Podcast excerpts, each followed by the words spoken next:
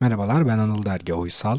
Anılatıyorum birinci bölümüne hoş geldiniz. Bu bölümün adını Direniş Öğretir koydum. Neden böyle bir isim koymayı tercih ettim? Çünkü bu ara etrafımızda direnmeyi gerektiren çok fazla şey olduğunu fark ettim. Yani en azından şahsen benim için bu durum böyle. Ben de bunun hakkında konuşmak ve bu bölüme Direniş Öğretir adını vermek istedim. Anlatmaya kendi gündemimden başlayacağım. Çünkü çok yakın zamanda neredeyse her yaz ziyarete gittiğim köyümün hemen yanı başındaki çok genişçe bir tarım arazisine organize sanayi bölgesi yapılma planı ortaya çıktı. Bu plan çerçevesinde bahsettiğim tarım arazisine bir organize sanayi bölgesi inşa edilecek ve burada yeni bir istihdam alanı yaratılacak. Bu aslına baktığınız zaman ekonomik olarak, iktisadi olarak baktığınızda bölge için çok iyi bir haber denebilir ama şöyle bir sorun var ki burası birinci sınıf tarım arazisi ve bunun yerine yapılabilecek çok fazla atıl arazi mevcut. Yani bu birinci sınıf tarım arazisinin bu iş için kullanılması çok doğru bir fikir gibi gelmiyor bana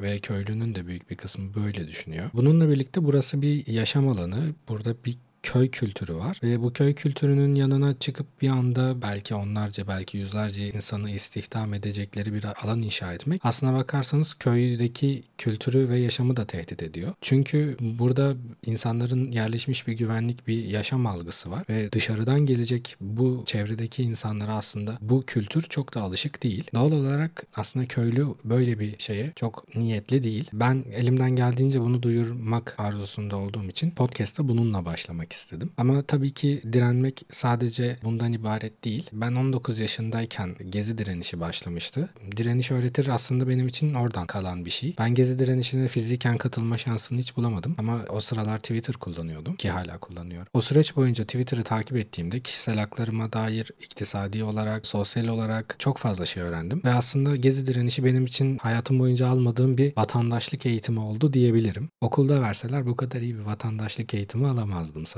Gezi direnişinden çok fazla şey öğrendiğim için direniş öğretir demekten her zaman gurur ve onur duyuyorum. Benzer bir direniş şu an e, Boğaziçi Üniversitesi'nde devam ediyor. Kanunen uygun olan ama çok da meşru olmayan yöntemle atanmış bir rektör var ortada. Aslında kendisine rektör değil kayyum demek daha doğru olacak. Çünkü hiçbir teamüle uymadan yepyeni bir şekilde atanmış bir rektörden söz ediyoruz. Üniversitenin geleneğine yakışmayan şekilde atanmış. Aslında üniversitenin geleneği olmasa bile hiçbir üniversiteye atamayla rektör gelmemesi gerekir. Çünkü demokratik bilinç yani akademinin demokratik bilincinin bunu savunması gerekir. Ama ne yazık ki her zaman bundan söz edemiyoruz. En azından birileri bu konuda direniyorken buradan çok fazla ders çıkartmak mümkün diye düşünüyorum. Nasıl ki Y kuşağı için gezi hareketi çok öğretici bir hareket olduysa Z kuşağı için de aslında Boğaziçi direnişi çok öğretici bir yer kaplıyor aynı şekilde. Bunun en temel örneğini kardeşimde görüyorum. Aslında çok e, farklı hatta birbirimize de çok ters düşündüğümüz konularda bu direnişin etkisiyle kardeşimin aslında kendi düşüncelerine dair fikirlerinin değiştiğini gördüm. Bu şu demek değil. Benim kardeşim aslında bunun sonucunda daha iyi bir yere geldi demek istemiyorum. Ama haklarını öğrenmek gibi, anayasal süreçleri öğrenmek gibi, bürokrasinin işleyişi gibi pek çok konuda aslında fikir sahibi oldu. Ve bunlara dair artık yorum yapabilecek duruma geldi. Yani aslında bir direnişin parçası olmadığı halde bu direnişten çok şey öğrenmeyi başardı kardeşim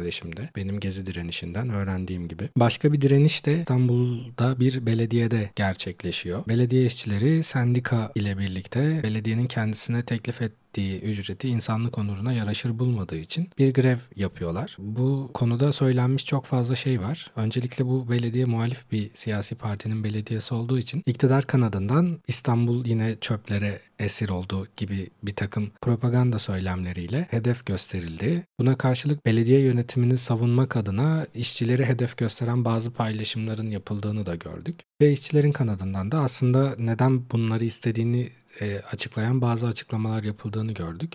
Ben bu bütün yorumları bir kenara bırakıp aslında şunun hakkında konuşmak istiyorum. Eğer sosyal demokrat ve solcu bir siyasi parti olduğunuzu iddia ediyorsanız aslında direnmek yani insanların örgütlü direnişi her zaman sizin faydanızadır. O yüzden bu tarz durumlarda hak arayan insanların mücadelelerini gayrimeşru göstermek gibi tutumlar sergilemek yerine hak kazanmalarına destek olduğunuzda aslında bütün ülkede demek ki hak isteyince alınıyormuş algısını yaratması mümkün olacaktır. Yani kendisine sol ve sosyal demokrat diyen bir siyasi parti için yapılabilecek en en iyi hamle aslında hak arayan insanların hak mücadelesine destek olmak ve hak aramak konusunda çok da tecrübeli ve motive olmayan insanlara da aslında haklarını aradığında ulaşabildiklerini göstermek, iyi bir örnek olmak bir sosyal demokrat siyasi parti için en büyük kazançtır diye düşünüyorum ve muhtemelen yapacağı bütün siyasi eylemlerden de çok daha etkili olacağına inanıyorum. Yani en azından ben Cumhuriyet Halk Partisi'nin yöneticisi olsaydım bu süreçte yapacağım en kıymetli şey sendikanın hak talebini olabildiğince pozitif şekilde yansıtıp olabildiğince olumlu dönüş yapmaya çalışırdım. Sanırım sonlara doğru gelindi ve bu tarz bir yönteme gidildi ama ben yine de bunu söylemek istedim. Aslında üzerine konuşmak istediğim birkaç konu daha var ama başlıkla uyumlu olması açısından bu bölümü burada bitirmeyi tercih tercih ediyorum. Bir sonraki anlatıyorum bölümünde size sosyal medyada gördüğüm, duyduğum, şahit olduğum bazı şeylerden